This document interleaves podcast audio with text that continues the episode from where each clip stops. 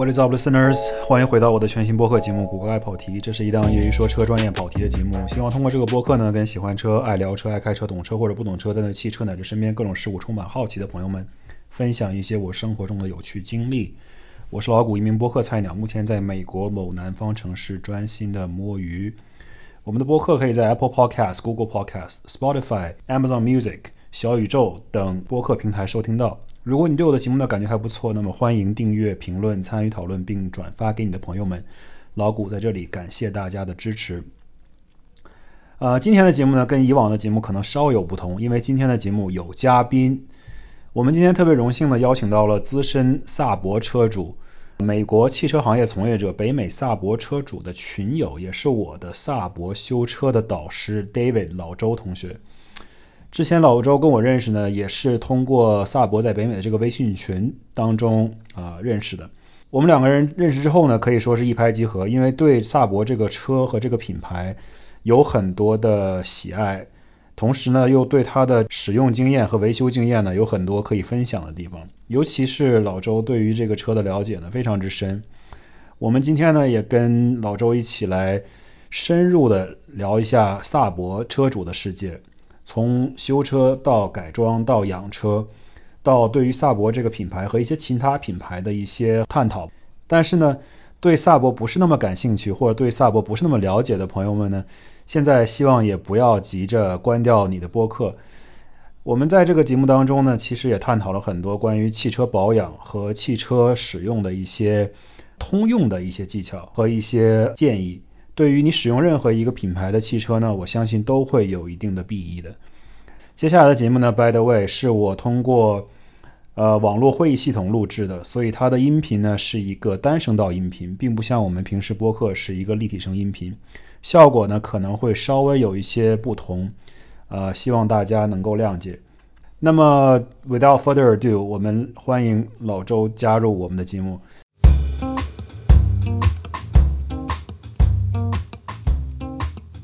First of all，欢迎老周来参加我们古怪跑题的播客节目。这是我第一次邀请一位嘉宾来我节目上做客啊，大家纯属这个纯属这个闲聊的呃一个形式，也没有什么拘束，也没有什么固定的话题内容。想到哪儿就聊到哪儿，呃，我我跟我跟老周认识呢，首先是通过萨博车友群在北美，然后呢，由于老周是一个这个修车达人，所以我在修车上面就有什么问题，我都可以发个微信啊去询问一下，给我很大的帮助这么多年，啊鼓励我修车，指导我修车，而且在我修车上 给我很多的这些非常非常好的一些资源和信息哈，我要是有什么零件找不到，只要问老周，那绝对能找到。是是是是这么认识的吧？我没记错吧？对，就是从这个从那个群开始的。OK，呃，能上能上这个谷歌的节目，非常的荣幸。嗨，得了吧，我这节目我跟你说，就指望着这个大家帮着捧场呢，然后多帮我分享分享，不然的话，我们的收听率也上不去啊，对不对？Anyway，还是说回刚才的话题啊，今天这个节目可能就很 很萨博核心的一个节目，大家都是萨博车友，再加上我觉得老周应该是我认识的萨博车友里边，尤其是咱们华人里边比较硬核的一个了啊。就是你家里面有几辆萨博来着？我现在有三个。现在有三个，最多的时候有几个？啊，最多的时候有四个，就是有四个。你有你有开过萨博的 SUV 吗？SUV，嗯，坐进去过，我本人开倒是没有开过。OK OK，我我也没有开过，我只是听说，感觉好像就跟同平台的其他车型就比较相似了，对吧？就是感觉更像是一款这个其他的通用品牌的汽车的感觉，是不是？对，应该是可以这么讲。我坐过的那台是，呃，是这样的，当时我的车呢正好送到一个维修店去修车，呃，一时半会儿修不好。所以呢，这个维修店的老板呢，就呃跟我说，能不呃就是说他们有一个呃临时的一个 shuttle 吧，对吧？可以可以送我去一个就近我想去的地方。然后这个 shuttle 呢，正好它是一个九四 X。OK OK，那还挺新的啊。对，当时挺新的。但是这个九四 X 呢，它不是二点八 T 的版本，它是那个三点零的版本。OK。所以它就更更加这个，那就更不是萨博了。对对对对对对。对，开起来就特别像通用，你就感觉不到是萨博，你眼一闭不看到那个标，你就不知道是萨博。对对对，尤其它现在不是现在了，就是当就其实我们的萨博就是新九三这一代，它内饰很多东西也是跟其他的通用的品牌共用的。你知道我在很多年以前，我有一个特别特别搞笑的经历，我有一次在中国坐一辆巴士，小巴一样的东西，就那种搭载大概十个人、九个人、十五个人左右的这种小巴的一个汽车，它是一个机场接机的车，然后那个车呢就是通用做的，嗯，具体什么车型我不记得了。当时呢是赶飞机，然后天早上起来特别特别早，可能天还没亮呢，迷迷糊糊的拎着行李就上车了，对吧？对。然后天气就是也不是特别好，感觉一一来没睡醒，二来本身天也很黑。但是我一上车，我立刻看到一个东西，我就特别一下清醒过来了，因为我一看到那个车的中控台的那个收音机，嗯，是跟我的萨博是一模一样。然后我立刻我就精神过来了，对，我说哎，这个不是 啊，很像，就就一模一样的，就是左边一个旋钮，然后调音量，然后中间一块 LED 屏，呃，不是 LED 屏，这叫什么啊？这叫液晶屏，液晶屏是液晶屏，但是就是那种呃散点的那种液晶屏，不是真正的彩色 LED，就是那个绿是绿色的还是绿色的？绿色的，哎，我这人色色弱，我听不清黄绿，我当时一下给我搞精神了。那你现在的三辆车都是什么呀？给我们简单介绍一下呗。呃，现在这个三辆车，那就从这个呃拥有的时间长短，从最长到最短吧。嗯呃，最长时间的这辆是二零一，我记得是二零一三年吧？对，那个时候入的，那个是零八年的九三 Turbo X。嗯。这辆这个老古上次来找我的时候应该看到过。对对对，我还试开了一小段。对，然后第二第二个是一个零六年的九三 Aero 敞篷，嗯，啊，这个车呢说来话长，待会儿我们可以再绕回来讲，嗯。啊，然后第三个车是一个还是个零八年的，它是个九三 Aero 四门，然后这辆车是等于是我我的通勤车吧，平时这个上上下班啊，或者说呃平时跑跑腿的时候就开那个。那个车。就停在车库外面，不咋心疼。哦，这这个我记得这辆车好像是银灰色的，对吧？对，它是它是一个灰色的，对，没错。哦，OK，然后另外两辆车都是黑色的。对，另外两个都是黑的。嗯，对，三个车的共同点，不好意思，三个车有个共同点，都是六档手动。我这个人不喜欢开自动挡。哦，你三辆车都是六档手动啊？对，三辆车都是六档手动，然后都是 2.8T 的这个引擎，所以都是都是 Aero 或者 Turbo X，嗯，对，一样的发动机，一样的变速箱，呃，对于我来说就比较熟悉吧，对。我那那非常好啊，本身这个 Turbo X 的手动也是挺难找的啊。对，这个车，嗯，在美国特别少，它 Turbo X 这个车不知道，呃，谷歌的这个听众了不了解？它对对对，我们简单介绍一下。它是零八年的时候，那个时候萨博已经接近这个日落西山了嘛。它是零八年这个时候呢，萨博推出的一个限量版。然后它的独特的地方在于，它是第一次萨博把这个四驱用在了一个他自己的车上。对，呃，咱排除前面的这个九二 X 还有九七 X，那那两个可能不是特别的萨博，咱不算啊。然后这个。真正自己在这个呃 in house 开发出来的，就是在九三上装了个四驱，那是第一次。嗯，然后呢，它全球一共造了两千台，咱们运到美国这边的应该是大约六百台左右。然后我这个呢，正好是一个旅行车，然后再加上一个手动，它好像一共是四十二辆。嗯，那真的是非常非常的稀有了。当时这个车是只有黑色，对吗？这个车只有黑色，然后只有。呃，就是黑内黑外，呃，对，黑内，然后外面也是都是黑的，全部都是黑的，然后没有没有其他的选项。OK，呃，太棒了，我我觉得这个确实我们我们本期的节目呢比较专注于萨博这个话题啊，很多听众朋友可能此时已经关掉了电梯啊，去看电视去了。这个毕竟萨博这个车呢确实也比较小众，很多喜欢这个车的呢就是一个。比较走情怀路线的这么一个路一个一个路数吧。大家买这个车，许多时候真的是出于一些呃很特殊的原因，也不知道是为什么。我我之前写了一篇文章在知乎上面，就分析我过去为什么想买这个车。我也一样啊，我我就给我的听众再简单介绍一下我自己开什么车。我有我有我曾经有两辆萨博，其中一辆卖掉了，现在只有一辆了。那个也是一个2008年的，就跟这个 Turbo X 是一年的，而且呢也是一辆呃这个 wagon，也就是这个修理车，啊也是黑色的啊，也是黑内黑外，但是呢是自动挡。呃，我当时我我好像跟你讲过，我当时差一点就买了一辆 Turbo X 手动挡，然后当时由于囊中羞涩，当时还在上学啊，就是不是上学，是这个研研究生刚毕业啊，有一点点囊中羞涩，所以没有没有下狠心去买，就错失了这个拥有一辆多少辆来着？十几辆，四十辆，四十二辆。哦，四十二辆，对，错失良机，错失了这个四十二分之一的良机啊，真的是。非常非常的可惜，当年那个车还挺好的，它好像五万多英里，四万五四万五万左右的这个里程数量，然后那是真低呀。对，然后它卖多少钱？一万四、一万五左右吧，一万三、一万四、一万五，不太记得了。然后他卖的时候还说他自己买了一个新的前面的这个叫做呃 spoiler，他嫌 spoiler 要刮坏了，他说新买了一个全新的，然后这个附送在 sale 里边。我说挺好的，然后后来呢，就少花点钱买了一个零八的这个二点八 T Aero Wagon，也不错啊。这车现在我一直在开到今天，我是二零一五年的时候买的，哇，一直开到现在，也是很长时间。谷歌是不是这个车是你这个持有最长时间的一辆？对啊，这是我在美国买的第一辆车。哇这个 不容易，第一辆车还能留到现在的这个人，这样咱们这个圈子里的人，我估计可能就你一个了。嗨，因为这个什么呢？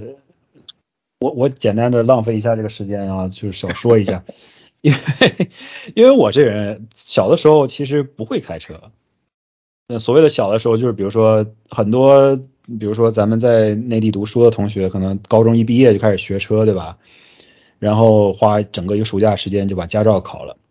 我呢是高中一毕业就跑到香港去读书去了。香港的话你也知道，那么小一个地方也不方便开车的。对。然后我就一直没有学车这件事情。后来呢，我又去到纽约读书。纽约呢其实也不需要开车的，但是呢，由于当时就是交了女朋友，也就是我现在的妻子，然后我们一直养狗，周末呢经常会出去跑到山里面去遛狗啊、散步啊，就是呃 hiking 啊什么的。对，就特别不方便。每次呢，每周末都要租车，那租车就花很多钱。是。然后我就在纽约考的驾照。我我是真的是二十几岁啊！我上研究生的时候，我都已经啊，总之就是就是 mid twenties，然后买了这样。是在纽约考的，在纽约那个地方考驾照，可比在其他的北美那种大农村的地方考要难呢。哎，其实再怎么说，我觉得也比在中国考要容易多了。那倒是。而且我听说在美国考驾照可以直接拿回去换，就是平行兑换，这个简直太不可思议了。这个太，这个想法太疯狂了。对，要对自己负责的话，建议还是不要这样做。对啊，我觉得老美的这个驾照实在是太松散了，随便考一考。尤其我在现在这个地方，简直。就不就不叫考驾照，就是在一个停车场里面兜两圈，然后就给你了，就很简单。哇，嗯，走个形式，走个形式。哎，不管怎么说吧，就说回说回还是说回你的这几辆车吧。我觉得你的这辆车的故事，这首先这个 Turbo X 你是改装过的，对吧？我看你好像现在是还在继续改装吗？还是暂时告一段落了，已经达到你想要的一个状态了？轻，只能算轻改吧。我我个人这么觉得。现在暂时是比较消停，因为，嗯，上班的人嘛，对吧？平时也没什么时间，然后也是这个家里面的领导，他对于车不是特别感冒。那为了这个顾全大局吧，那现在这个车，现在这个车这个样，就先不折腾了，对吧？反正先开着呗，自己喜欢就行了吧。哎，那我先，我在问你这个改装的具体细节之前，我先打个岔啊。那那你家领导开什么车呀？他是开一个二零一五款的沃尔沃 S 六零，哦，这个还是留在了瑞典这个主题里边，还是留在瑞典这个主题。这个我我也打个小岔，就是当初我跟他认识的时候呢，那个时候第一次见面，嗯，我的停车场是看到了他开的这个车，然后呢，他正好停的离其他车比较远，然后呢，我是当时开着这个 Turbo X 去的，嗯，我就想，哎，这个这也有一个瑞典车，那我也停在旁边吧，反正都比较远嘛，对吧？不会跟别人停的挤在一块儿，到时候被人家磕了碰了啥的，对，我就停在他旁边。然后呢，一聊以后发现，哎，我怎么就把车停在你的车旁边呢？真很巧啊。对，缘分就是对第一次见面的时候一个一个小小插曲吧。呃，太有意思了。我觉我觉得沃尔沃其实一一，哎呀，大家，我觉得这萨博车迷可能都看过这个一个叫欧维的男人想要去死这个电影，它里面猛黑沃尔沃，对吧？就是 跟沃尔沃势不两立。是。嗯，但是其实沃尔沃也不差，说实话，我们在日常生活中 非常。实打实的去讲，第一，我这人当时想买车，特别喜欢 wagon，然后我觉得除了萨博之外，可能沃尔沃的这个叫做猎装车做的可能是最漂亮的。然后沃尔沃本身它的这些安全性啊，它的一些动力配置啊，就挺特别的。你这么说吧，对，呃，当年的那些比较方壳子一样的那些 wagon，我也特别喜欢。是的，我也是。喜欢车的时候，那个年纪就是比较喜欢那种方方的车。嗯，那你再说一下你的 Turbo X 都改装了些什么吧？我们简单的听一听，让我们开开眼界。其实我都不知道你改装了什么。啊，对，这个车轻轻轻改吧，微改。它呢，我我来想想，主要是换了一个这个十九寸的 Turbo X 的轮圈它。其实也是原厂件儿，是这个严格意义上来说算不上改装，但主要是因为运到这个美国来的车呢，全是装的十八寸的这个轮毂，然后十九寸呢它没有，所以我就只能从这个海外啊，这个花重金，嗯，购置一套，对吧？给它从哪个国家买来的呀？欧洲吗？当时是英国。OK，对，当时从英国买的。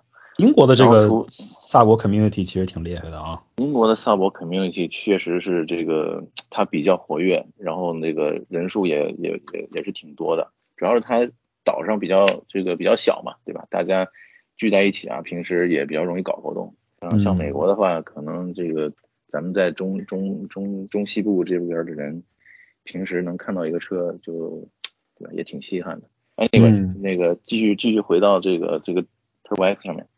然后呢，还在动力上面主要是做了一些小的改进吧。嗯，因为它这个车出厂的时候只有二百八十匹，然后它又是四只有二百八十匹，只有我说只有二百五十匹。它这个四驱呢，确实影响了一些这个动力吧，主要是就是它增加了这个重量嘛。虽然那个操控是好了一点，但是加速呢可能就慢一点。嗯，然后给它动力方面刷了一个程序。呃，然后呢，一些老三样，对吧？比如说这个呃进气啊、中冷啊、呃涡轮啊、喷油嘴啊，呃还有排气啊这些，嗯，基本上基本上齐活了。然后一些一些零零碎碎，比如说什么进气换了这个进气管，加大了进气管，然后把这个塑料的那个冷却液的这个水壶换成金属的，然后呢。在在这个前面的引擎舱里面加了一个那个，这个中文字咱们怎么说来着？这个 strut brace 对吧？啊，对对对，一个一个加强杆儿对吧？呃，塔顶的这个塔顶对塔顶的加强杆儿嗯，对，它有个卡塔顶的加强杆儿然后底下这个副车架也有一个加强杆儿对吧？一上一下。哦，OK OK。对，然后之前那个换了一套这个赫氏的这个尾排。然后这个后来改成了改回了 Turbo X 原厂的这个尾排，然后后来这个鹤式的尾排放在这个放在这个 storage 的时候呢，不知道被谁给摸走了，然后就再也找不回来了。对，放在什么地方被摸走了？当时放在我们公司后面的一个就是专门这个存放东西的地方，然后。跟其他很多其他的那些就是排气啊乱七八糟堆在一起，但是当时这个人呢没有偷其他的东西，专门偷了我的排气，非常识货呀，非常倒霉，对，那只能算他识货了吧。我天，这个确实挺可惜的啊，这个非常可惜。所以所以说你现在车用的是 Turbo X 原厂排气。对，现在它的这个后段是原厂排气，就是说你从你从后面往前看，这个看看不大出有什么区别。但是从前面的话，比如说从这个呃发动机往下走的这个呃头段、排气头段和中段，这个是换了一个改装的一个升级的。OK，啊，所以所以我就说我当时我试你的车，好像觉得你的声音其实比普通的这个萨博的声音要大很多。对，声音比普通的要大一些。然后还有它这个 Turbo X 呢，或者说这个四驱的萨博，它理论上来说呢，声音确实要比前驱要大一点，因为它这个排气呢中段它没有一个中间的消音鼓，因为这个四驱的车中段有一根传动轴嘛，嗯，对吧？然后它要给这个传动轴留位置，它把中段这个消音鼓取消了。然后呢，它在后段的话呢，我个人认为这个 Turbo X 的原厂的这个后面的这个消音鼓呀。它消音的这个呃力度呢，可能要小一点，OK，它比这个 A 肉的声音要稍微略大一点。然后呢，我这个车又因为这个头段也是这个改了改了一这个一点加强的吧，所以就声音这就再大一点。但是也我个人也不认为 说大到这个至于要炸街那个地步。对对对，我觉得没有没有很夸张。我觉得因为本身萨博这个车它的定位本身也不是说这么的。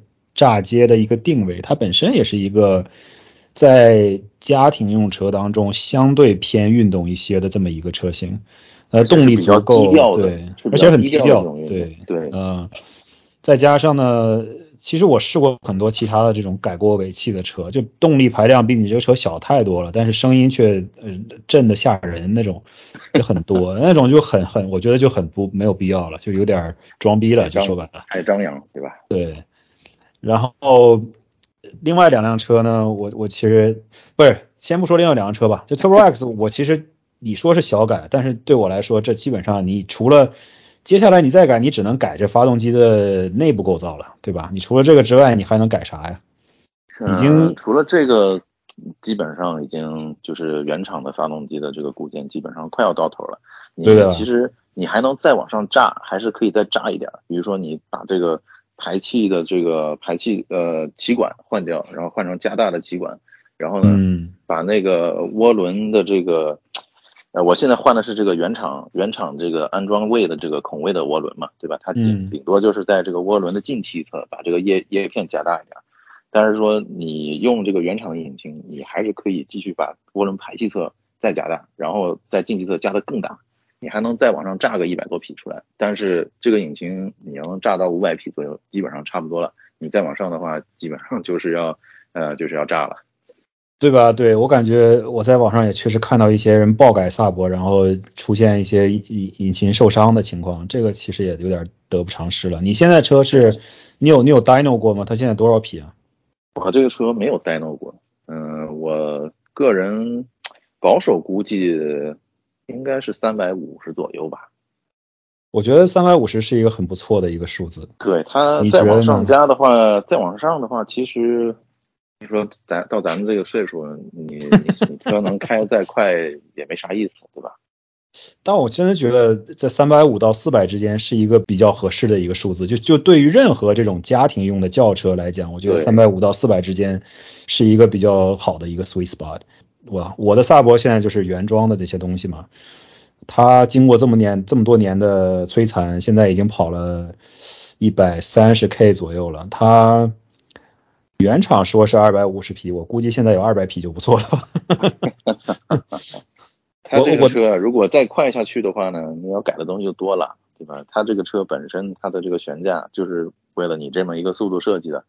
啊，你把对对对对对，把马力给它翻个倍，这个其实我觉得不是特别 safe。对的，对的，对的。其实改装车，我觉得说到这个话题了，我们就稍微展开说一下。我我觉得我是很赞同有一种学派的这种概念的，就是你改装的车呢，动力一定要与你的底盘相匹配，对吧？你的底盘底盘如果承受不了这么大的动力呢，那你改完之后就呃，要么你就变成了一个这种 dragster，就是直线的，就是纯跑直线的。对。一旦需要操控的时候，它的操控啊、性能啊、安全啊，都是受到一点影响的。我觉得，对，会更加的容易打破这个车原有的操控的极限。嗯，但是我们一般人平常开车肯定不是天天往着极限去的嘛，对吧？对所以说真正到等到它快要到达或者说它要突破这个极限的时候，你第一次肯定反应不过来，对吧？那路上对对对路上没车的话都还好，那路上有车或者说路很窄啊什么的，对吧？那出点啥事儿，对吧？小命不保，这个是这个是这个损失很大的。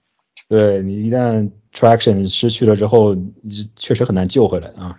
对，没错。尤其是，但是四驱车其实相对是好一些，对吧？尤其是像这个 Turbo X，它本身也是一个 h i l d X 系统，对吧？它相对来说比较偏向于前轮一点，对吗？它相相对来说四驱它是比较比较容易操控一些吧。我、嗯我我如果直接用这个 Turbo S 跟我的 Aero 相比的话，两个车其实差不多，对吧？嗯但是尤其是在这个比如说急加速的时候，然后如果说你急加速稍微需要打一点点方向的时候，这个 Aero 呢这个方向盘就会使劲拽着你的手，你得一定得把住，不然的话它这个方向呢不是很好控制。但是 Turbo X 完全没有这种感觉，非常轻松方向盘一点都不会拽你，然后呢，你想我让它往哪儿走，它就往哪儿走，这是一种非常不一样的感觉。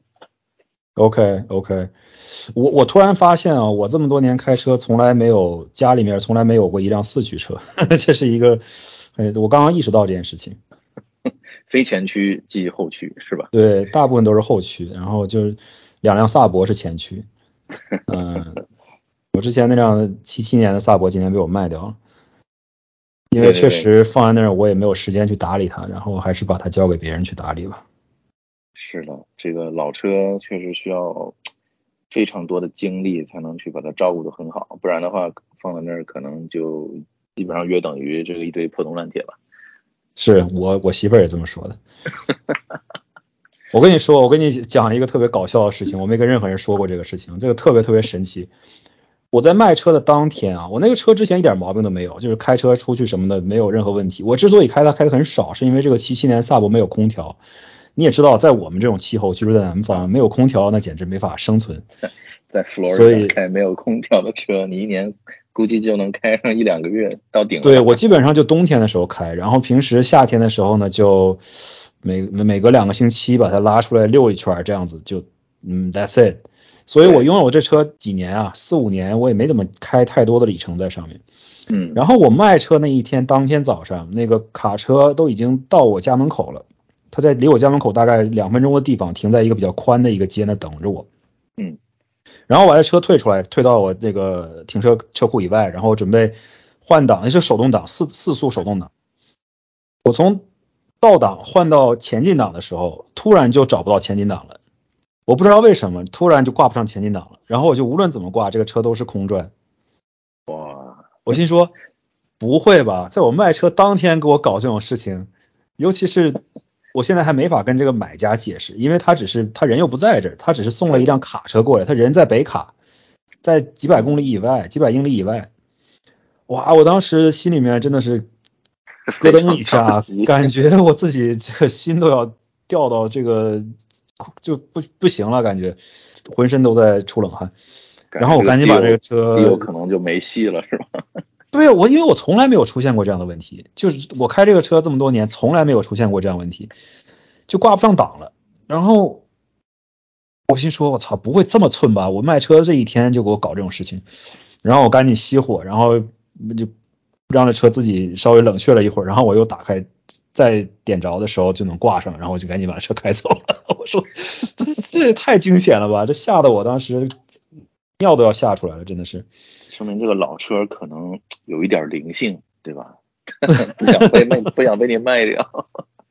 哎呦天呐，真的是给我吓坏了！而且我当时，我跟我我我跟你说，不是占用采访你的时间，我就简单分析分享一下我这个车的一些小的经历。我当时买这个车的时候，是从佛罗里达坦帕的一个老头那儿买的。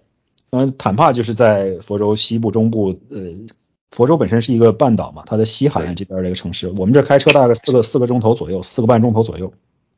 对，我去看这个车的时候呢，这老头儿特别的，呃，就是虽然年纪挺大了，但是特别的这个有精气神儿啊，给你讲解这那个的，而且他是一个 Sub 的这个这个 mechanic，他自己有一个他自己有一个店，他那个店呢就是一个维修的一个铺子，他在里面有很多停了很多这种老的萨博呀、VW 啊，还有沃沃尔沃呀什么的，就老的那种沃尔沃什么 Amazon 啊什么的这种特别老的沃尔沃，还有一些这个 VW 当时那叫什么 Carmen Gia 呀那种特别老的那种那个 VW，然后他有好几辆萨博九九。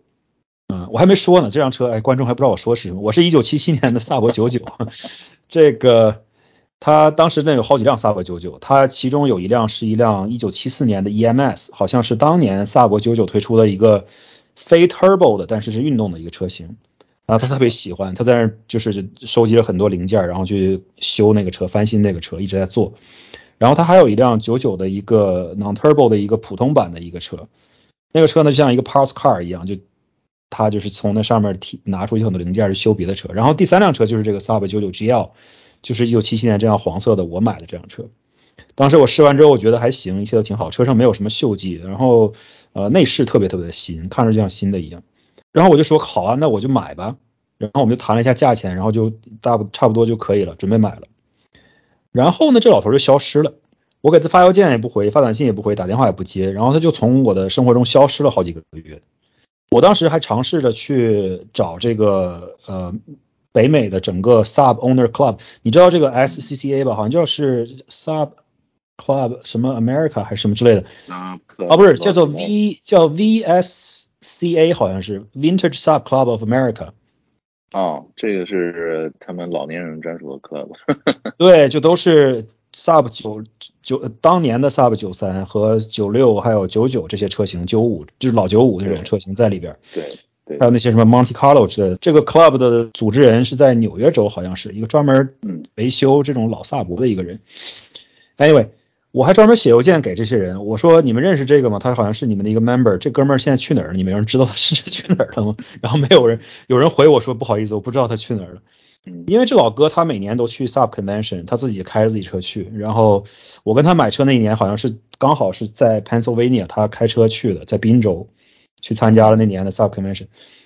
然后呢，又过了大概四个月还是多长时间，很长很长之后，大哥突然又重新出现了。他说他有一天在自己家的草坪上割草的时候，你知道那个草坪它有时候有斜坡对吧？对。他好像是说他割草的时候，然后。下了一个斜坡，然后割草机本身又比较重，就往下走。然后他想拉着割草机，结果一下就把腰给闪了。哎，然后整个人就住院了嘛。然后就住院了。然后大哥就在医院里面待了很长时间，说什么又手术又天天打那些吗啡什么的，就是不省人事的。然后也没法回短信，也没法这那个的。我说大哥，你只要还活着，我就觉得还行。我真的是听你这个讲的经历，真是吓得半死。后来好不容易把这车给交易了，哎呦我天呐，太逗了！这买个车也是挺不容易的。Anyway，这就是当年买这辆九九的一个小故事。还是说回你的车吧，我觉得那个还是新的萨博开起来比较有真正的这个使用价值啊，不像我这个像一个 老古董一样，放在车库里面天天供着。你的另外两辆，一辆是 convertible，一辆也是这个呃这个 four door sedan 对吧？然后 convertible 你说。因为我看你真的花了很多时间在这辆 convertible 上面，你能给我们简单讲一讲吗？我这个敞篷车呢，表面上看起来我花了很多时间，实际上其实也没那么多的时间吧。主要是因为，嗯，还是一个字懒，找不到这个 找不到修车的动力，所以想什么时候想起来要修呢，修一会儿。这个车呢，刚买回来的时候，其实并不是说我就一定要去。盯着一个敞篷，我就一定要买一个敞篷。其实并不是这样，在买这个敞篷车之前呢，我还有一辆呃零七年的九三 Aero 四门，当时那辆车其实是我的通勤车，我开始开那个车上下班的。嗯，但是有一天在下班的路上呢，非常不巧，嗯，跟一个十八轮货柜车发生了这个刮擦，然后等于就把那个。零七年的 Aero 给给擦的这个擦的半身不遂了吧？嗯，当时反正就不能开了。那不能开了以后怎么办呢？我又不想整天开着这个 Turbo X 去上班。我上班其实挺远的，我单程要开六十个迈，对吧？每天往返每天往返一百二十个迈，那这个 mileage 是蹭蹭往上涨，对吧？对，开 Turbo X 肯定是这个，嗯，比较心疼吧。后来呢，干了一个月，觉得这样不行。还是得找一个通勤车，然后呢，嗯就在这个 Craigslist 上面搜嘛，嗯正好就看到本地休斯顿这边有一个有一个这个嗯修萨博的一个一个 dealer 吧，他在帮客人代卖嗯什么这类车，然后我一看，哎，卖数挺低啊，当年这个买来的时候只有四万五千卖，对吧？嗯然后售价呢标的也不高，标四千九百九十五。我说，哎，那我心想，我过去看一眼的话，说不定还能再给他砍下来几百块钱，对吧？我就看了嘛。然后嗯最后我问他说，哎，你这个车这个前唇不见了，对吧？Aero 这个前唇它本来就挺低的，容易被刮掉，你这前唇不见了。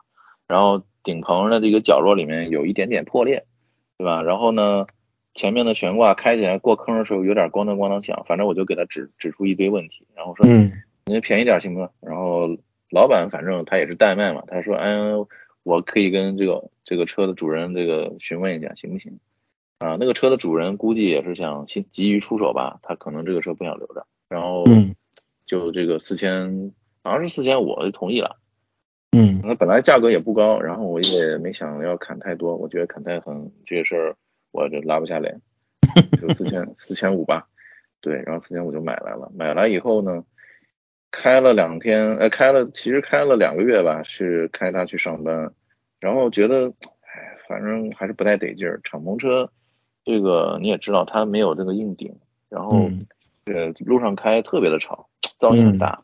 嗯那我这个上班路程又远，我对吧？每天要三个小时，整天在路上咣咣咣的，感觉也挺心烦的。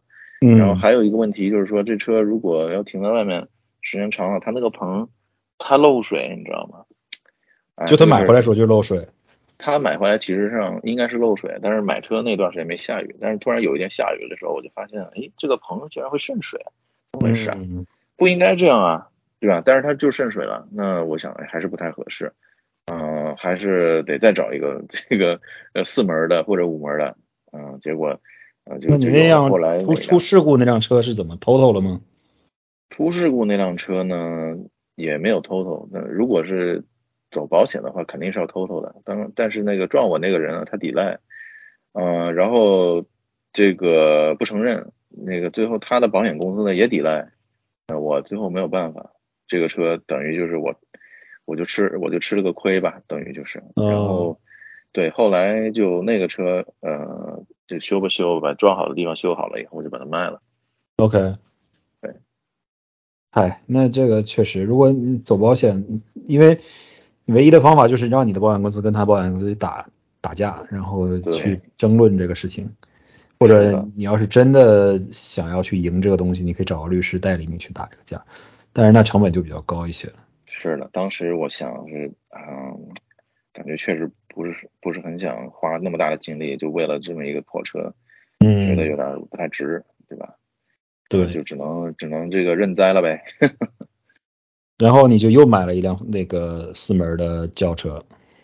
后来又买了一个四门的轿车，然后那个车呢是在在这个拍卖行看到的，对吧？因为我我的这个工作呢，它有一点儿这个便利，就是说我们可以去这个拍卖行上拍车，嗯。所以呢，我看到这个车了以后呢，它正好也在德德瓦，它在达拉斯，嗯。然后这个车呢，我就找找我的朋友，让他去这个刷了一下他的那个车架号，看看这个 history 怎么样。然后刷出来以后，发现这个第一任车主呢，他保养的还是挺积极的，然后所有的这个 recall 啊什么都做了。嗯、那我觉得，哎，这车应该应该还可以，对吧？那就等于也、也是这个，嗯、sight unseen 吧，然后就就就网上就 bid，然后就买了，然后运回来以后呢，它当时是有一点儿这个发动的问题，就时而能发动起来，时而就是发动不起来，什么也没有。然后后来反正也就是一个呃叫什么 ABS 的一个控制模块，就这一个东西，嗯，它坏了，然后换上以后就就就啥事儿也没有。反正这个车呢，也就从那是一八年的事儿吧，从那个时候一直开开到现在。我买来的时候是十一万六千卖，现在是马上要二十一万卖了。哇，天呐，你这几年真的是开了不少啊！你这几年路程赶上我整个车的里程了。但是这高速里程比较多，对你这种高速里程比较多，相对来说对车的损伤也小一些啊，刹车盘什么的应该磨损的也少一些。对，这个车还行吧，反正二十多万、二十二十万出头的时候，嗯，我我做了一个那个呃气门顶盖密封圈的这个更换，它有点渗油，打开以后一看，下面的这个气阀什么的都挺干净，对吧？一点油你也没有。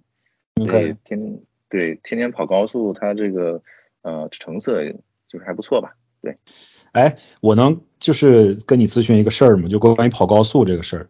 你你就我因为我知道啊，大家在这个买新车的时候，你在 break in 的时候，这个发动机磨合的时候，其实它是要求你尽量不要去以一个匀速的方式跑高速的，它要求你说你尽量变换你的速度，然后不要急加速，也不要急减速，但是也不要匀速一直跑一个速度，这样去磨合你的汽车嘛。但是磨合期之后呢，你说你跑高速的时候还需要注意这些事儿吗？你还是还是你直接定速巡航一路到底就可以了？我自己的车，我基本上就是定速巡航一路到底。但是对于其他的车，比如说像像我家领导这辆这个沃尔沃，它这个车是缸内直喷的，对吧？跟跟我们这个萨博二点八这个引擎不一样，我们这个引擎不是缸内直喷的，对，都是涡轮加喷。嗯，对，所以我们这个车不存在这个呃气阀背面堆积这个积碳的问题。但是像像这个沃尔沃这个缸内直喷这种车，它就有这样的问题。因为前两天前两天我们家领导的车，我给他换机油，然后发现只倒出来四个库尔，他这个车是需要 五点五个库尔，对吧？四个库尔去哪儿了呢？对，去哪烧掉了？烧掉了。对他这个车才七万七万七千迈，而且他平时开车是非常的温柔的，对吧？从来从来都不暴力驾驶。对吧？然后我换机油也是非常的按时，对吧？每五千迈一定会换机油，然后一定会用，一定会用全合成机油，一定会用这个质量比较好的这个机油滤芯，但还是避免不了这样的问题，它积碳就是会堆积，因为你平时开的太温柔了，对吧？你一直保持在比较低的转速，它引擎的这个温度达不到可以让积碳去这个把它烧掉的这个程度，所以它就越堆越多，越堆越多，越堆越多，直到有一天它堆到这个。呃，活塞环那里，对吧？影响了这个机油的，呃，这个回回到这个油油底壳的这样一个过程，所以这个机油在活塞运动的时候，它没有办法完全回到油底壳，它留在了这个呃引擎的壁上，对吧？等机这个活塞再往回走的时候，把这个机油往这个上面一推，对吧？一点火，跟这个汽油一起就烧掉了。时间时间对，时间一长了以后呢，你这个机油在这个呃气缸里面燃烧，那产生更多的杂质。对吧？那对 于这个积碳的问题，就是嗯，会越来越严重。那你那车尾管冒烟吗？他这个车还好，暂时还没有冒烟。对，但是我前两天我把他的这个火花塞四个火花塞都拔出来看了一下，他的三号和四号缸这个火花塞头上堆积的积碳相对来说比较严重，然后一号缸和二号缸暂时还没有那么严重，但是呢，也是在这个发展的这个路上。所以呢，我是我的这个计划是这样的。这个机油刚换嘛，对吧？等到他下次快要换机油之前，嗯，就尝试一些呃清洗这个引擎的这些用品，我看看呢能不能把这些这些积碳呢稍微的给它分解一下，然后呢再在高高速上拉一圈，然后再把机油给放掉。嗯，希望对吧？只能说这个咱们 finger cross，希望呢有一点用，不然的话，他这个车没有别的办法，只能发动机大修，把这个活塞环换掉，换成一个。呃，新的 design 那个活塞活塞环，呃，这个确实，我听说这它这个也是四缸机对吧？对，它也是四四缸二点零的四缸涡轮，而且也是带涡轮增压的对吧？嗯，对对，我就听说很多这种直喷的，就是最典型的就是大众的 EA 八八八嘛，这个积碳特别严重，嗯，经常会出现这种情况。这时候就需要一个所谓的这个 Italian tune up，对吧？直接拉到高速，拉到红线，一顿狂踩，说不定就好了。对，是的，要要不就是你你时时常时常得去拉一下，要么就是呢你那个在车子还里程比较低的时候，你就开始用这种引擎的这种清洗的产品，你不让这个积碳有堆积起来的这个可能性，对吧？这样的话才能这个长期的保持引擎的比较健康，不然的话它一开始堆积，你这个问题就很难去把它给逆转过来。哎，还真的是，还真的是。我我觉得这些经验都特别好，真的是我们很多时候也不知道从从什么地方能学到这些东西，有的时候真的是遇到这些困难了，才真的是意识到这些事情需要提前去预防哈。我我也是特别认同关于你说的这个怎么换油，按照五千迈这个呃 interval 去换油，以及永远选用全合成和这个本身汽车推荐的发动机推荐的这个机油，以及高质量的滤芯之类的东西。对。呃，特别特别特别害怕这些，尤其你买二手车，特别害怕前面的车主对换油不是很上心这件事情。是的，没错。嗯，而且我家里面有一个这个菲亚特嘛，嗯，它是一个一点四、一点一点几升来着，一点五升的一个四缸机。啊，是是你家领导那辆吧？对对对对，但是那个车前一段时间在车。空调坏了，然后在他妈的这个菲亚特阿尔法罗密欧 4S 店修了那快两个月了，今最近这个礼拜才修回来，所以实在等不起了，所以领导现在又买了一辆新车。修修了这么久，难怪这个老骨都爆粗了。对对对，哎，这个真的是挺意外的，就是这车才两万四千英里，然后空调就坏了，那还修还修不好，修了三四次。然后他最后太不应该了，这么低的里程空调就坏。对啊，而且空调又不是什么特别复杂的东西。是的呀。最终他把今天我这个周末我刚刚把这车取回来，他给我看了一下单子，好就好在最终是这个菲亚特克莱斯勒和阿尔法罗密欧决定他们帮我 cover 大部分的成本，维修成本。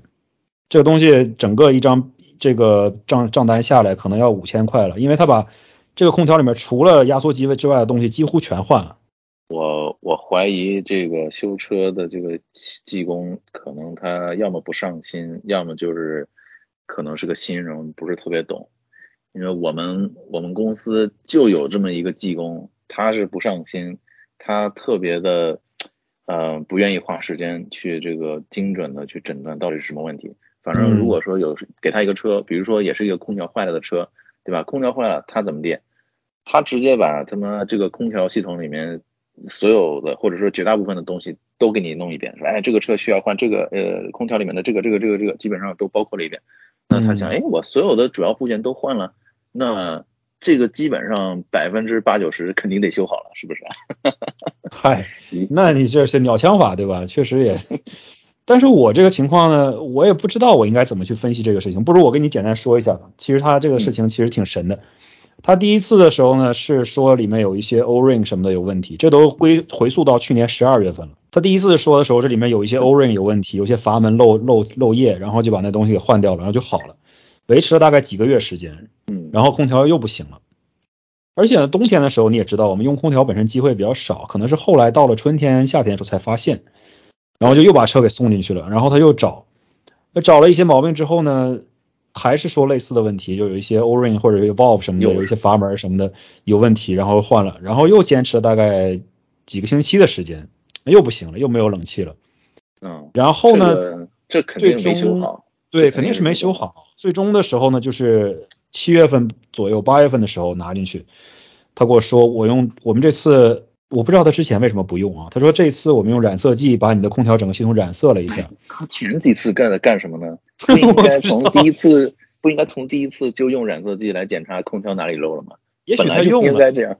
也许他用了，但是他后来可能哎，我不知道。我相信他每次都有用到，但是就是检测到漏点呢，他每次都修了，修好之后就维持了很短一段时间。所以我也不知道为什么，是到底是我运气不好，还是真的怎么样？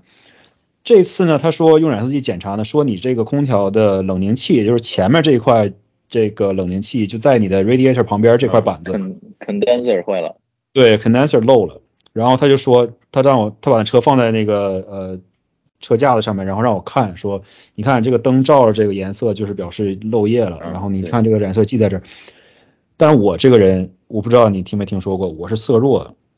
你看不出来吗？我他妈完全看不出来那是什么颜色。我说，OK OK，你说行就行，我也不知道这颜色是啥。你你越我相信你也不会忽悠我。然后他就说好要换，然后他说换这个呃冷凝器需要两千多块钱，因为什么工时啊、零件啊什么的。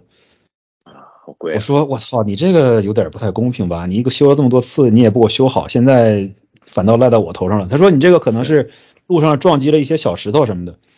我说你这冷凝器前面还有一个整车的这个散热器呢，这散热器都没坏，为什么冷凝器会坏？它只是保护起来的。对呀，说了半天也没说明白，然后他就说：“那你换不换吧？”我说：“那你就换吧，我这没有这车没有空调的话，我没法开，对吧？我就签了字让他换。”然后他就换了，换了之后呢，他说：“我现在给你在这试用几天，看看这个东西能不能保持空调的压力，如果不行的话，我们再看有没有其他问题。”结果他说后这个空调 doesn't hold pressure 就没有就保持不了压力，还是漏，还漏，对，还漏。然后我就说：“那你到底是怎么回事？”他说：“现在。”引擎舱里面的东西已经不漏了，唯一有可能的就是车里面的东西，车里面的东西了，就是你的蒸发器可能漏了。对。然后他说：“我现在只剩下 evaporator core 了，对吧？其他的他能该看的都看过了。”然后他说：“我现在得去订购一个这个针孔摄像机，然后用专门的仪器来检查你这车里面，要不然的话你就得把整个中后面板全都拆下来才能检查到。”然后他说我得先去购买这个设备，然后去买这个设备。然后他说同时呢，我会跟这个菲亚特阿阿尔法罗密欧去争取，说你这个东西虽然已经过保了，但是这个确实是一个非常罕见的一个现象。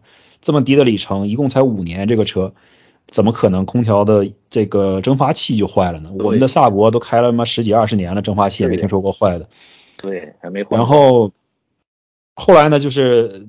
把这个蒸发器也给换了，他那个上面写的很详细。他说他还用这种叫做呃 AC sniffer，我不知道是什么东西啊。他就说在内饰里面能够检测到这个氟利昂的存在，然后就会报警，就说这个内饰有存在氟利昂的一些残余。它就是一个氟利昂的这个感应器吧？对，OK。你这个你这个吹吹出来的风里面。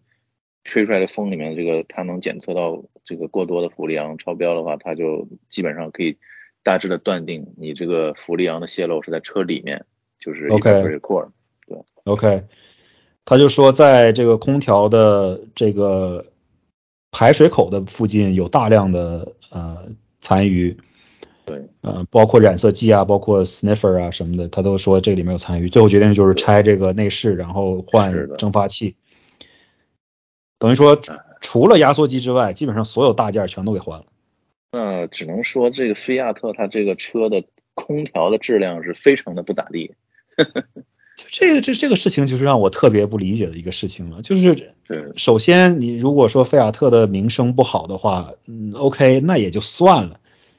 但是呢，按理来说，这辆车不是一个马自达吗？这个让让人这个联想，它这些空调的这个元件都是从从哪里去找来的？对啊，就是哪个厂给他带的？不不知道是对，不知道是哪一个厂给他提供的货啊。不管怎么说吧，就是我我在论坛上，我在菲亚特论坛上也发帖，大家都说你这是不是人家误操作把你车给搞坏了？我说这这以外说这托怎么搞坏？这是官方的 4S 店吧？我不不至于吧？我觉得。然后反正最终反正还算是一个比较圆满的结局，最终我只付了五百块钱，然后剩下的四千五百块钱就将近五千块钱都是他们付的，然后就相当于是基本上算是保修保修了吧。然后这个结局这个结局的话，其实还是挺不错的，说实话，尤其是在二零二二年，在这个这个 dealer 没什么车卖的这个年这个今这一年，对吧？他能给你对呃 cover 一。绝大部分的这个维修还是挺不错的。对的，我我当时我心想，我这车拿回来我得赶紧卖了，我感觉有点有点受伤害了，都已经这个有点 PTSD 了，赶紧脱手。哎，但是这个车说实话开起来手感也是确实不错，然后也现在有点犹豫了，不知道该怎么弄了。只要它还吹冷风，再接着开。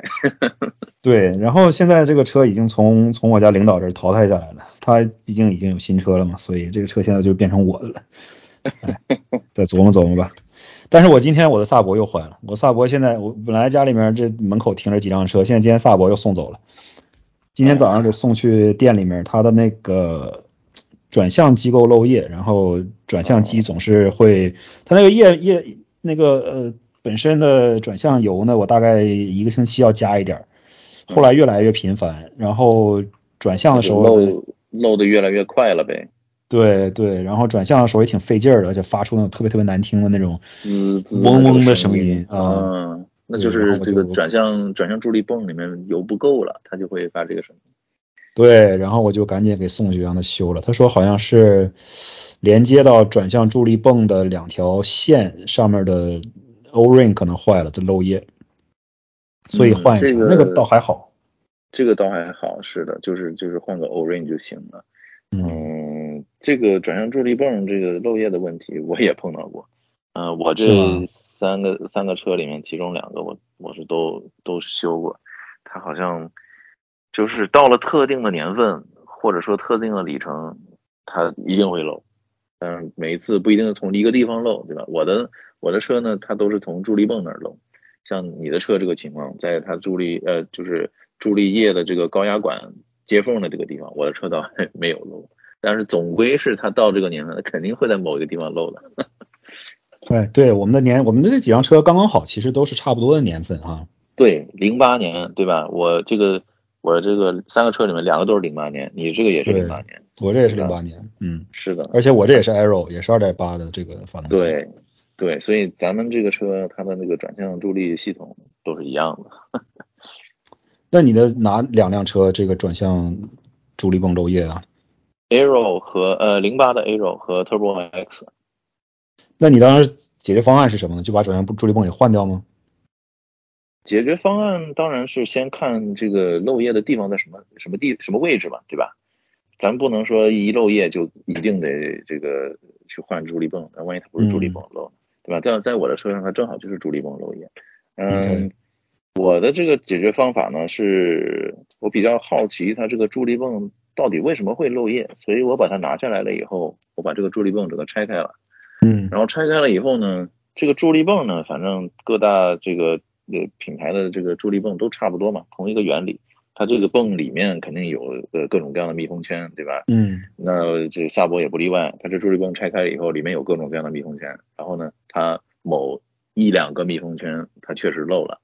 那这个问题怎么办呢？呃，找找新的密封圈。当时呢，我在修的时候呢，一时半会儿找不到，所以那没辙，我就只能买了一个新的助力泵装进去。然后旧的助力泵我也没扔，嗯，反正就继续继续这个研究吧，看看能不能找到。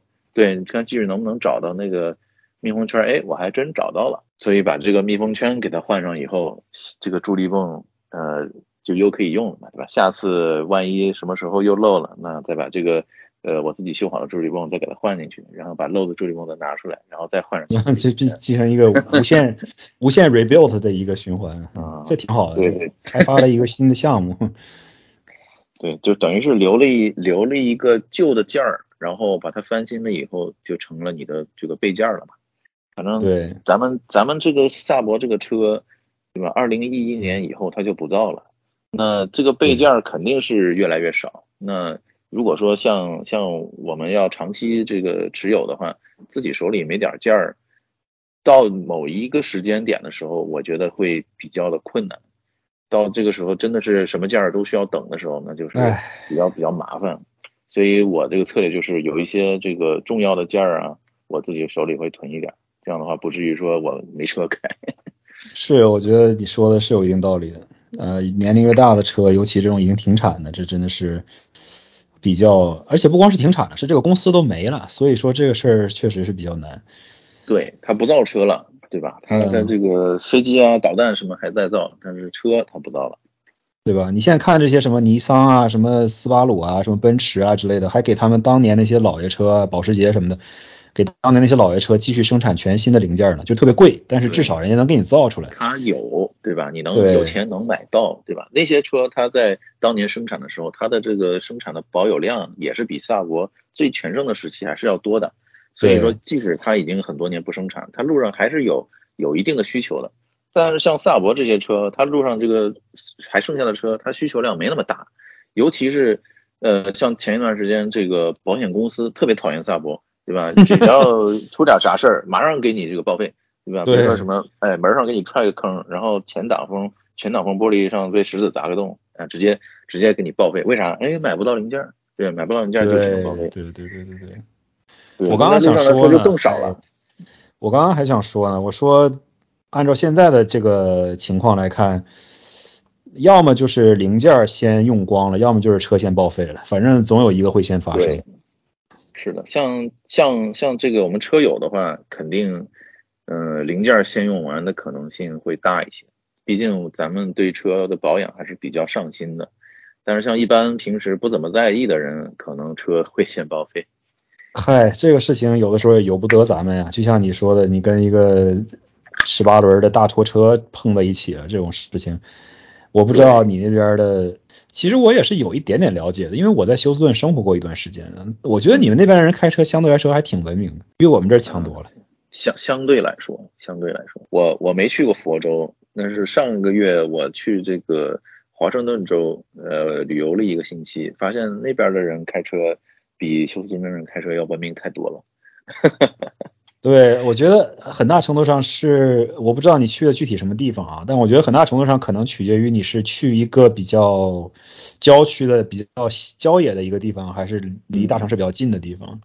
西雅图和这个西雅图周边的郊外我都去了，我发现，如果说就城市跟城市对比的话，西雅图的人开车比休斯顿人开车要文明很多，那郊外的人就文明更多了。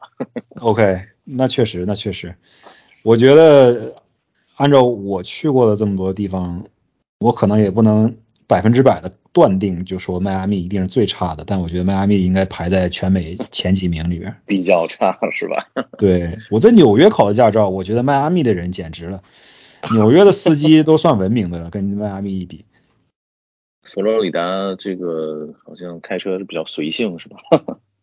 不是，是这样的，你不能把迈阿密跟其他的佛州地区相提并论，对吧？迈阿密。迈阿密完全是他自己的一个世界啊！佛州其他地方，如果你开到了这种就 two lane 的这种高速公路的啥上面啥的，佛州其他地方其实还可以，尤其是佛州西下西海岸，都是一些从这个美国东北部跑到这来退休养老的老头老太太啥的，他们开车都特别特别的文明，挺规矩，对吧？都很规矩，就永远都是往右边给你让路什么的。然后到了迈阿密呢，主要是这个高速公路上速度也比较快，然后再一个警察也不管，再一个大家的。人的人口组成也比较复杂，大家学车的地方可能都是天南海北，对吧？你所有人开车的习惯都来自于他们的祖国和故乡，对吧？你要是你的故乡是比如说 I don't know 巴西，那你你可能开车的这个习惯就来自于巴西，所以这这很难很难去衡量这个地方人开车的水平是怎么样的。啊，但是时间长了以后，这些这个开车习惯不好的人，会把本来开车习惯还行的人也带成不好的人。是啊，那你也没办法遵守这交通规则。你现在，尤其是现在，我我不知道你开着车这个马力比较大的时候，你会不会有一种想要去开快一点的冲动啊？但是媳妇儿新买的宝马那个马力其实也挺足的。嗯，我看网上车评就说，你买这个宝马车的感觉就是。能够让你立刻成为这个马路上的这个 asshole driver，确实深有体会啊，因为它的这个动力调教确实就是只要你一碰这个油门就有，对，不像萨博或者是其他的车，它会稍微等一等。是的，是的。那你为什么就只买萨博呢？你没买别的，没考虑过别的品牌的车吗？其他的也有的时候会看一看吧。但是这个车我来美国第一辆车就是个萨博，然后后来就一直是萨博，我也不知道为什么就就没有换别的。呃，现在开下来可能就觉得习惯成自然了吧。嗯，那就那就接着开呗，反正这个这几个车对吧，修修补补也差不多弄弄了个半熟吧，对吧？那就接着用呗。对啊，你这都快出现这个规模集成效应了。你这三辆车、四辆车都可以共享这个修车经验，甚至修车零件了。大家都是同一平台、同一年份，差不多是在共享。对，因为都是二点八的，然后都是都是同样的变速箱，所以我如果说我要买这个滤芯，如果说我要买这个密封圈，呃，或者说其他一些大件都可以用。对吧？我所以说我不需要囤很多不一样的零件，我只要囤对少数几个一样的零件，然后哪一个车出问题，直接可以拿来用，对，不用想。对我我我刚才就想说，就是这个菲亚特呀，它除了这个发动机比较特别以外，就这个发动机的机油啊，它是指定的，必须要用某一个品牌的某一款机油。这么挑剔的吗？对的，我当时还在网上仔细研究了一下，然后人家都说你就听听人劝，吃饱饭，对吧？你人家让原厂让你用什么你就用什么，别问那么多问题，反正也不是很贵，你怕啥的呢？然后它指定的是什么油啊？它指定是 Pennzoil Platinum Euro 五 W 四十。哦，OK，那我换一个品牌的五 W 四十，难道就不行了吗？其实理论上应该是没有问题的，五 W 四十其实挺常见的。对呀。它的 basic formula 应该都是一样的，顶多它就加了一些其他的这种添加剂，少许不一样。它 fundamental 是一样的呀。对，它其实是一样的，我认为也是一样的。但是呢，就是你从另一个角度来想，确实论坛上一些朋友们说的也对，你这个东西也不贵，对吧？你这个车 Pennzoil 又不是说什么像 Amsoil 这种，就什么像那个机油界的爱马仕一样，巨贵无比。是的，是的。然后。就是正常的价钱，跟 Mobile One 什么的也差不多，那我索性就用他推荐的这个就可以了，而且很容易买得到，就 AutoZone 什么的都有。是的，是的，也也不麻烦。对对，像萨博什么的，就 Mobile One 随便换一换就可以了，因为这个本身只要这个叫做什么呀，年度对，其他的我觉得都都还好，只要按时换，按时换就行。只要按时换年度对，然后用这个质量好的滤芯。就没事儿，我我这个通勤车是机油是混着换，对吧？有的时候五五 W 三零，有的时候是零 W 四零，反正看到哪个便宜就买哪个，只要按时换就行，对吧？也没什么事儿。他这个车呢，就是说他的这个用户手册里面写的，你可以根据你车所在的这个。呃，地理位置或者气候位置，对对对对对，来选择不同的年度。这个车呢，咱们这个二点八这个车，零 W 三零、五 W 三零，呃，零 W 四零、五 W 四零都可以用。所以说，对对对，只要在这几个年度区间里面都不算是错的油，啊，没有问题的。主要就是看气候，就是温度这样。是的，其实我我个人我个人的理解呢，就是说，在这个北方呢，冬天比较冷的时候。呃，可以用零开头的油，这样在零这个冷启动的时候呢，它呃就是它的这个流动呢，比五开头的油稍微好那么一点点。那理论上来说哈，在在在特别冷的情况下，可以在冷启动的时候给你提供更多一点的保护。呃，但是除此之外的话，我觉得像我们这样平时日常开车的话，其实三零啊或者四零都差不多吧，我觉得并没有什么太大的区别。对，不像当年某一款宝马必须要什么十 W 七零还是什么玩意儿的一个特别诡异的一个标号。就是在说这个以前的 M 三还是 M 五？对，当年好像是忘了是哪一代的 M 三了，好像是八缸那一代，就一定要七零的一个标号。对，特别神奇啊！头一次听说那种油。是的。哎呀。咱们这个一说起萨博，毕竟是车友同号人士啊，就说起来就没完没了。本期节目的收听率可能就只限于咱们萨博车友群里面的五个人，然后那个其他人可能都不知道我们在说什么。其实，其实这个如果说日常对车的养护的话，不管是萨博也好，其他什么也好，嗯，有一些比较这个 basic 的一些原则，我觉得还是可以通用的。对的，对的，对的。像咱们这个还在开内燃机车的朋友，对吧？我个人认为换机油，呃，用这个合适的机油要按时换，用这个嗯合适的这个机油滤芯，这个绝对就是最基本一定要遵循的原则，对吧？这个是咱们作为这个车主来说可以做到的，嗯，不需要这个花太多的精力，你可以做到基本的，可以让这个发动机保持很好状态的一个方法，呃，就是。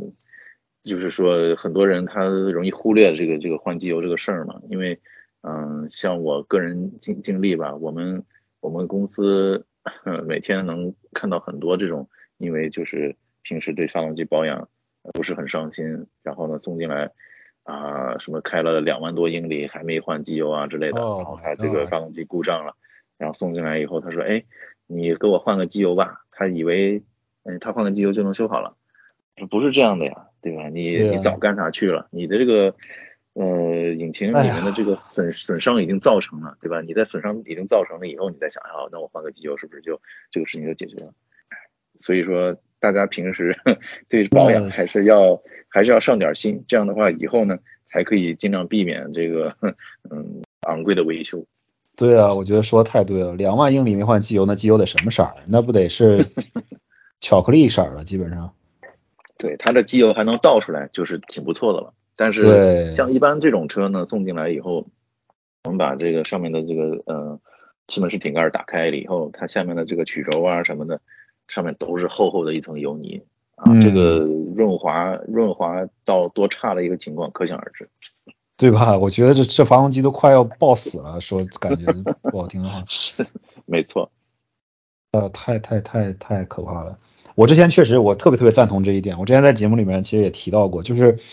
我当时在讨论什么来着？我有点忘了。我可能是在讨论关于你要不要买一辆曾经是别人租过的车或者自己租过的车这么一个话题。嗯。但我就想说，其实你要是自己租自己的车，自己买自己租过的车，你自己好歹是心里面比较有数，对吧？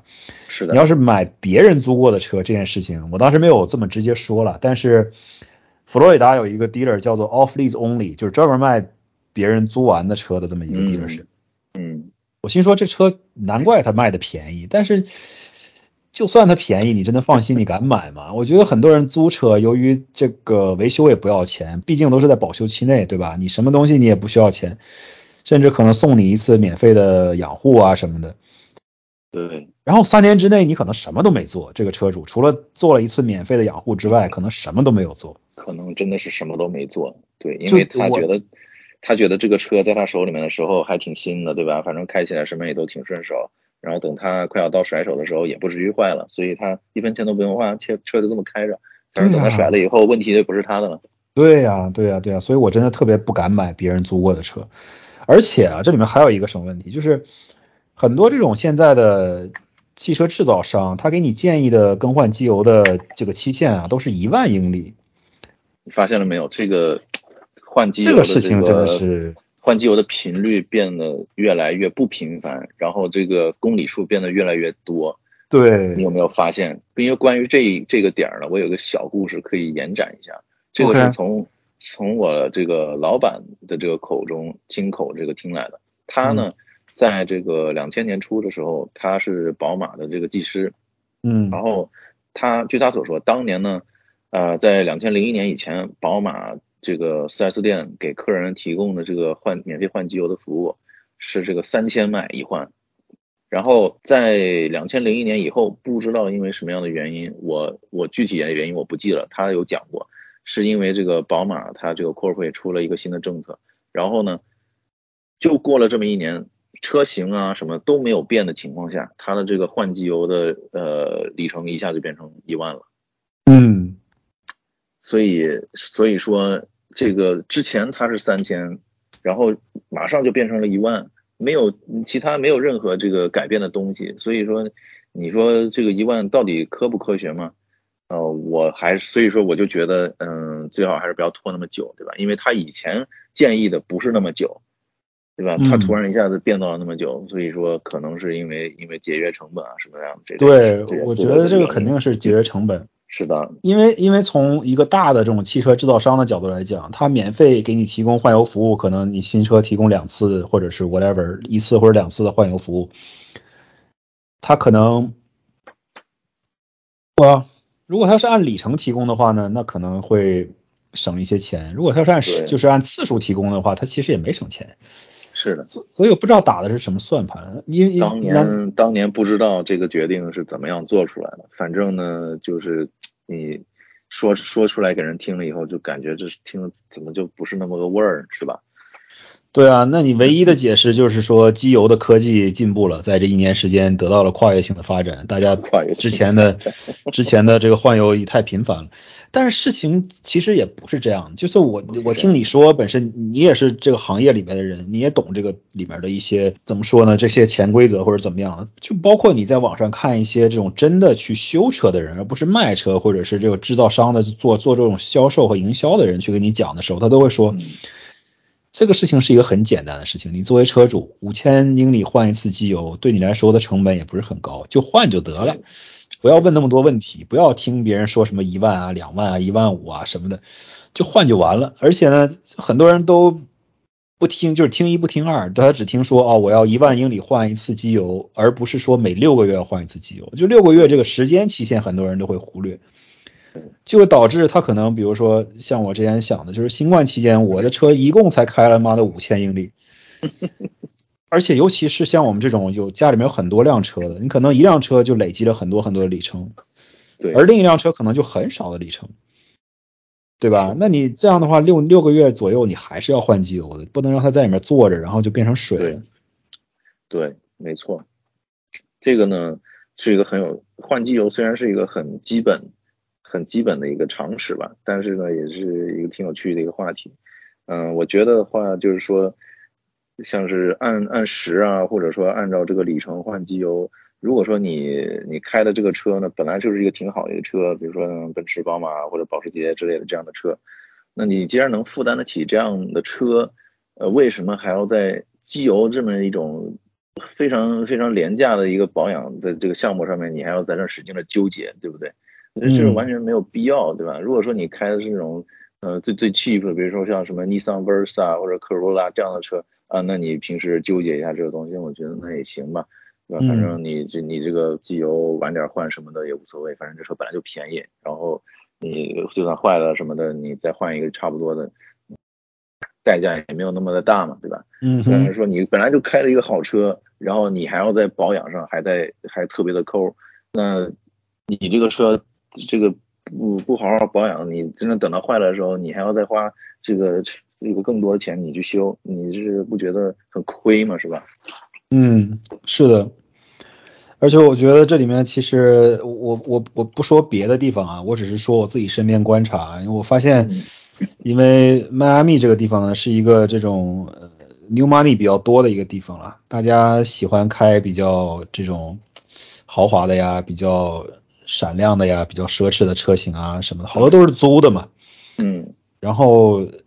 我我就觉得这些人肯定不会太在意他保养的事情，而且尤其是很多人这些小白领在 CBD 上班的小白领，他们可能挣的工资呢也不是特别多，但是他呢一定要租辆奔驰，一定要开个宝马，这辆车的它的拥有的成本呢，其实其实蛮高的，对于他来说，他的收入和他的租金比，或者他的收入和他的月供比。你再花钱在 CBD 租一个小公寓的话，可能这一月的钱就没剩下啥了，你还哪有钱出去蹦迪和吃饭了，对吧？是是，就养养车就更没钱了，养车就更没钱了。所以，哎，这个事情我就导致我想说的是什么？导致我在这买车这件事情就特别特别难。我觉得我对所有车都特别特别担心，我觉得不知道这车到底怎么样。我我后来。说实话，我这个菲亚特是在 Jacksonville，也就是在佛州北边，我们从这儿往北开车四个小时的一个地方买的。那个地方呢，就相对来说不是那么的，跟这个城市的跟迈阿密的文化就完全不一样了。那个地方就偏比较美国南方一点的这种文化。嗯。然后那我才敢买这辆车。然后呢，呃，像刚刚给给这个家里面的领导买的这个新的宝马呢，就是基本上准新车，只有七千英里在上面。然后应该没啥大问题，对，这就没有没怎么开会有什么大问题。啊，所以这种事情就什么，呃，刚刚我突然想到一个事情，简单问一下吧，我们时间也不太多了，但是我 我觉得简单问一下吧，既然已经谈到这个话题了，因为你刚刚说到这个内燃机车和电车这个问题啊，就是我们当然都是所谓的这种呃顽固不化的内燃机车车主了，你会考虑买电车吗？啊，我当然会考虑买电车。我其实是一不反对电车的一个人。OK，嗯，对，有，但是呢，可能得有的有一个前提吧，就是说从这个内燃机车到电车的这样一个 transition，我觉得不应该是这种像拨一个开关一样，对吧？你马上把你所有的内燃机车通通淘汰，然后把所有的车都换成电车，我觉得不应该这样。呃，至少对于像我们这样的呃比较传统的这个。汽车爱好者来说，我觉得不应该这样。嗯，你这个 transition 呢，应该稍微的有这么一个渐进的过程。呃，比如说你家里面可以淘汰掉其中的一辆旧的内燃机的车，对吧？把它换成一个电车。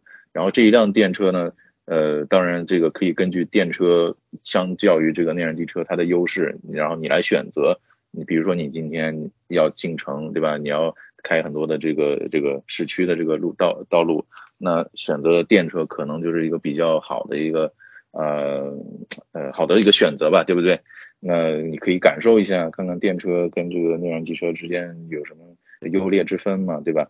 那有好的有好的地方，那你可以继续的去享受它。那你有的不不喜欢它的地方，那你还有可以开回你这个 呃以前一直开的内燃机车嘛，对吧？两个对你就是你等于说你也不会说一次性的呃立刻放弃原有的东西，而是就想把它当成一个选择吧。像你两种选择你都有，对它各有各的特点嘛。那咱们就这个扬长避短嘛。确实，我就想如果你要是每天开。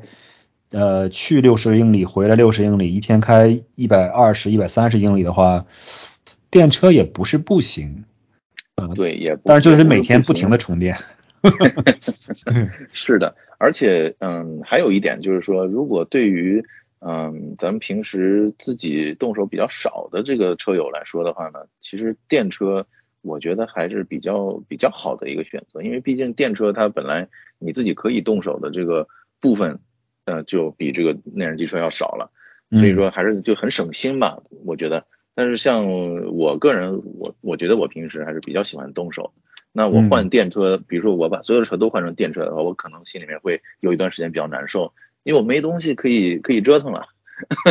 那你只能去学汽车这个清洁和 detailing 了，去 整天研究隐形车衣和这个啊呃叫什么来着？Ceramic coating 叫什么来着？不考不不不瞒不瞒你说，这些这些已经呃都玩过了。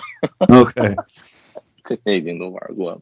对，但是如果说没有没有车可以修的话，那就只能玩这个了。对吧？你电车基本上就是只有一个普通的电瓶可以换，然后刹车可以换，悬挂可以换，轮子可以换，外观可以换，内饰可以换，这没了，基本上就这些。对呀。电动机、电池包，这这都不是一个人可以在车库里面随随便便就可以弄的东西。对，哇，有一个有一个 YouTuber 叫什么 Richard Bills，他对我也看了，不同意。大哥说我就要给你自己搞。这个 Rich 大哥他这个是一个 team，对吧？他不是一个人在搞，对对对，对吧？他还有好几个 buddy 跟他一起搞，是吧？而且而且他有这个 channel 是可以给他这个创造收入的，他创造这些收入，他可以去投入到更多他。他们想要投入这些 project 里面去，但是像我们这种个人来说，这就很难，对吧？你本身家里面，一般人家里面都是，呃，像呃休斯顿这边就是两两个车位的 garage，对吧？那你两个车位 garage，你把你这个破破这个 project car 停在中间，对吧？那你你老婆 难道没意见吗？对，嗨，那那那得问你了，我这个家里面。出现这种情况的时间相对来说还是比较少的。我自己虽然说我也动手，但是我个人自认为动手能力比较弱。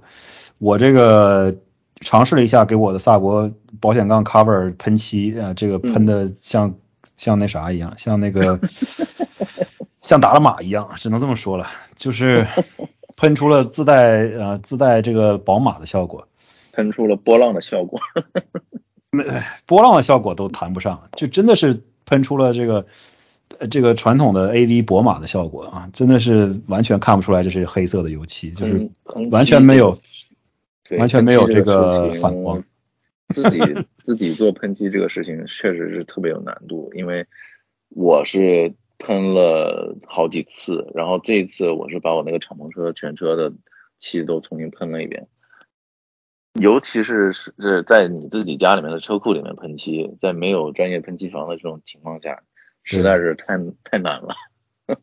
对，我觉得你这也非常厉害。我谷歌谷歌自己动手喷那个保险杠，已经相对于绝大多数人来说是动手能力非常强的了，因为你喷漆这个本来就是比较难的。关键是喷的不好。我觉得吧，是喷的好比较难，喷的不好并不难。你想喷上这个事情其实并不难，而且我当时喷的保险杠我也没什么经验，还干了一件特别特别傻的事儿。我当时就是喷完之后准备装上去了，然后呢，我就把那保险杠就往地上放了一下，然后准备抬起来再装上去，我就完全忽略了我那个地是一块水泥地，哇，那当时给我心疼的。我从地上一拿起来，就看到那个边缘就已经被磨坏了。我说：“操，算算了，我已经放弃了，就这样吧。反正喷的也不咋地，有点划痕就有点划痕吧。而且都在那个接缝处，对吧？你只要是那个接缝处那个地方有点划痕，装上去之后也不是特别能看得见。这样吧，这个这个划痕只有你自己知道在哪，别的人都不知道。哎，当时心疼的呀，觉得自己真的是是不不仅手笨，而且脑子也笨。不过这些东西呢，都是嗯犯一次错误以后，然后你肯定可以吸取教训，不第二次一般都不会再犯了。但是对于这个第一次做的人来说，肯定是有一些坑是很难免会踩到的。我我现在不像你有三辆车可以这个进行交叉学习啊，我现在在一辆车上 可他一辆车造，对吧？就好与不好，反正出现问题或者是修的好或者是修的不好需要返工的事情，全都在一辆车上，成了我的一个教具一样的东西啊，教我怎么修车的一个东西。我谷歌也是从这个车上应该是学到了。学到了呃不少知识，总结到了不少经验，对吧？因为毕竟咱们这个车，嗯，外面愿意修的人也不是没找。是的，谷歌是啥时候有问题的，随时都可以来找我啊，说不定说不定你遇到的问题我也遇到过。我相信你有四辆萨博的这个相同年代的萨博的这个经验，应该比我要丰富的太多了啊。假设所有的萨博都会在。这一年出现同样的问题，那你这个出现问题的几率肯定比我要大一些，毕竟你有四辆车嘛。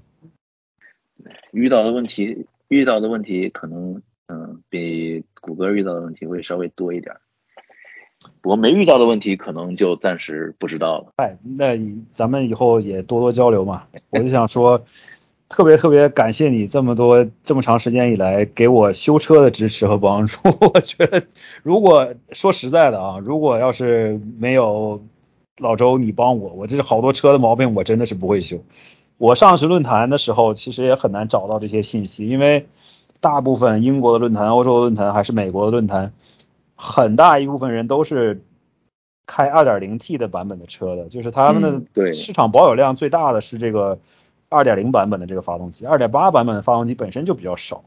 是的，是的，咱们美国这边二点零版本的九三，它跟二点八的比例可能有一个八比二的这样一个比例，所以绝大多数人都是开二点零的车，然后二点八的信息呢找起来相对来说就少一些。